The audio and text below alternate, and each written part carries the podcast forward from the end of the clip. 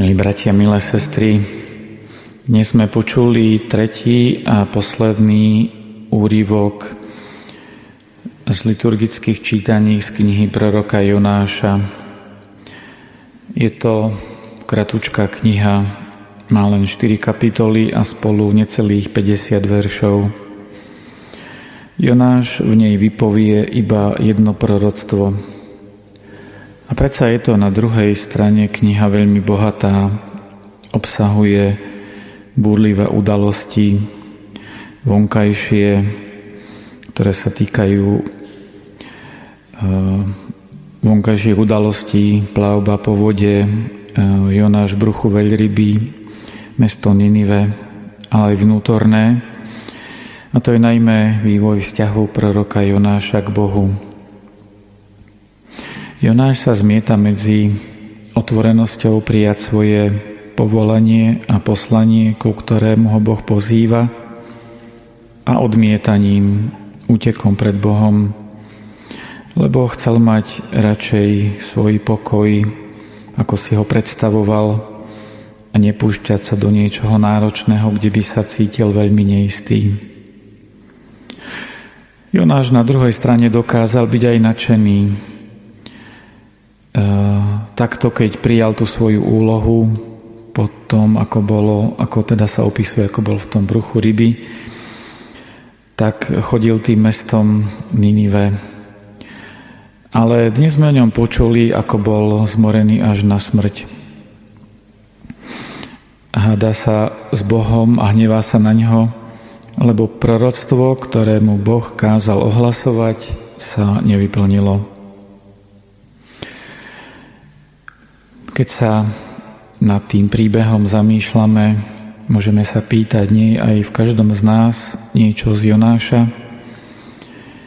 Aký sme aj my niekedy príliš zameraní na seba a málo veľkodušný, prajný voči druhým. Keď už ohlasoval to proroctvo, tak asi by bol najradšej, tak ako sledoval vlastne e, z diálky, čo sa deje v meste, bol by rád, keby sa to proroctvo o skaze vyplnilo. Hoci je to stará kniha, má vyše 2000 rokov, až v poslednom období sa široko presadzuje taký pohľad na ňu, ktorý ju charakterizuje najmä ako knihu o Božom milosrdenstve, čo vyjadroval záver toho dnešného čítania, keď sa Boh Jonáša pýtal, že keď jemu je ľúto e, tej rastlinky, ako by Bohu nemohlo byť ľúto celého veľkého národa, veľkého mesta. Isté podnety k tomu postupne prichádzali od teológov a biblistov, ale tým, kto významne to podporil, takýto pohľad bola jednoduchá žena, reholníčka, sestra Faustína, Včera bola v cirkvi ľubovoľná spomienka, ktorú sme tu neslávili, ale e, v susednom Polsku to slávia oveľa viac. Od jej smrti neuplynulo ešte ani 100 rokov, dnes je vyhlásená za svetu a je považovaná za apoštolku Božieho milosrdenstva.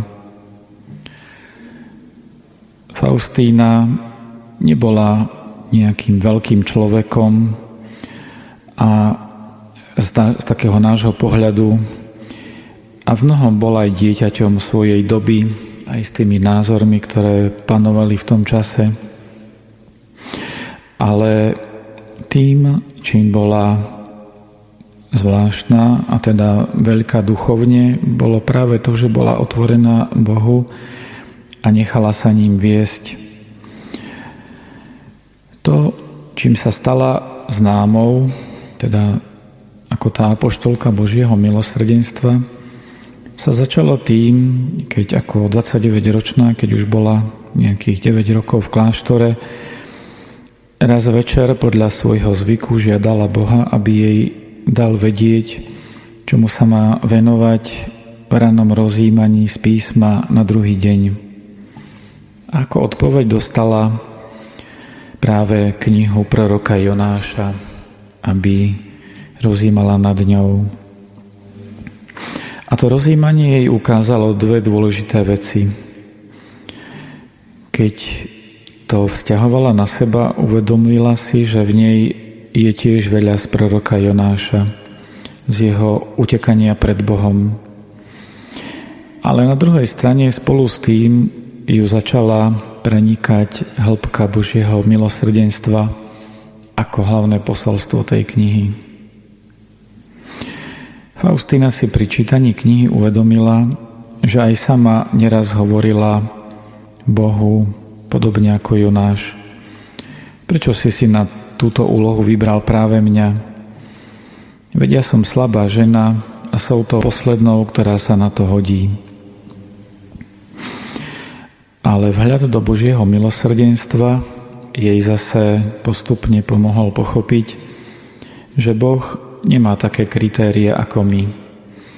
Niekedy si na náročné úlohy vyberá takých ľudí, ktorí sa podľa našich skúseností na to vôbec nehodia.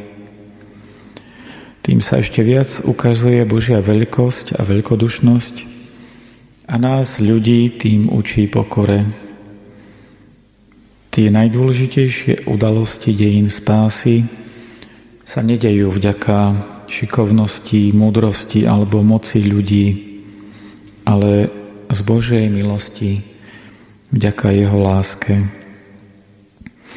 A tak je to aj v našich životoch, že tie najdôležitejšie veci sa nedejú kvôli nejakej našej šikovnosti. Faustíne, Faustína aj vďaka knihe proroka Jonáša prijala svoje poslanie. A hoci už potom žila iba niekoľko rokov, Boh prostredníctvom tejto jednoduchej a neučenej ženy ukázal cirkvi a svetu svoju tvár a svoju lásku takým hlbokým spôsobom, ako to predtým sa nepodarilo ani tisícom teológov. A tak aj Jonáš, aj Faustína sú pre nás takou výzvou. Najprv výzvou zostávať s Bohom aj vtedy, keď máme chuť pred ním utekať, keď nás od toho chce odradiť strach, pohodlie, hniev, únava alebo čokoľvek iné. Môžeme sa pokojne s Bohom aj hádať, ako to robil Jonáš a ako takým iným spôsobom to robila aj Faustína. Môžeme mu dávať otázky, prosiť ho.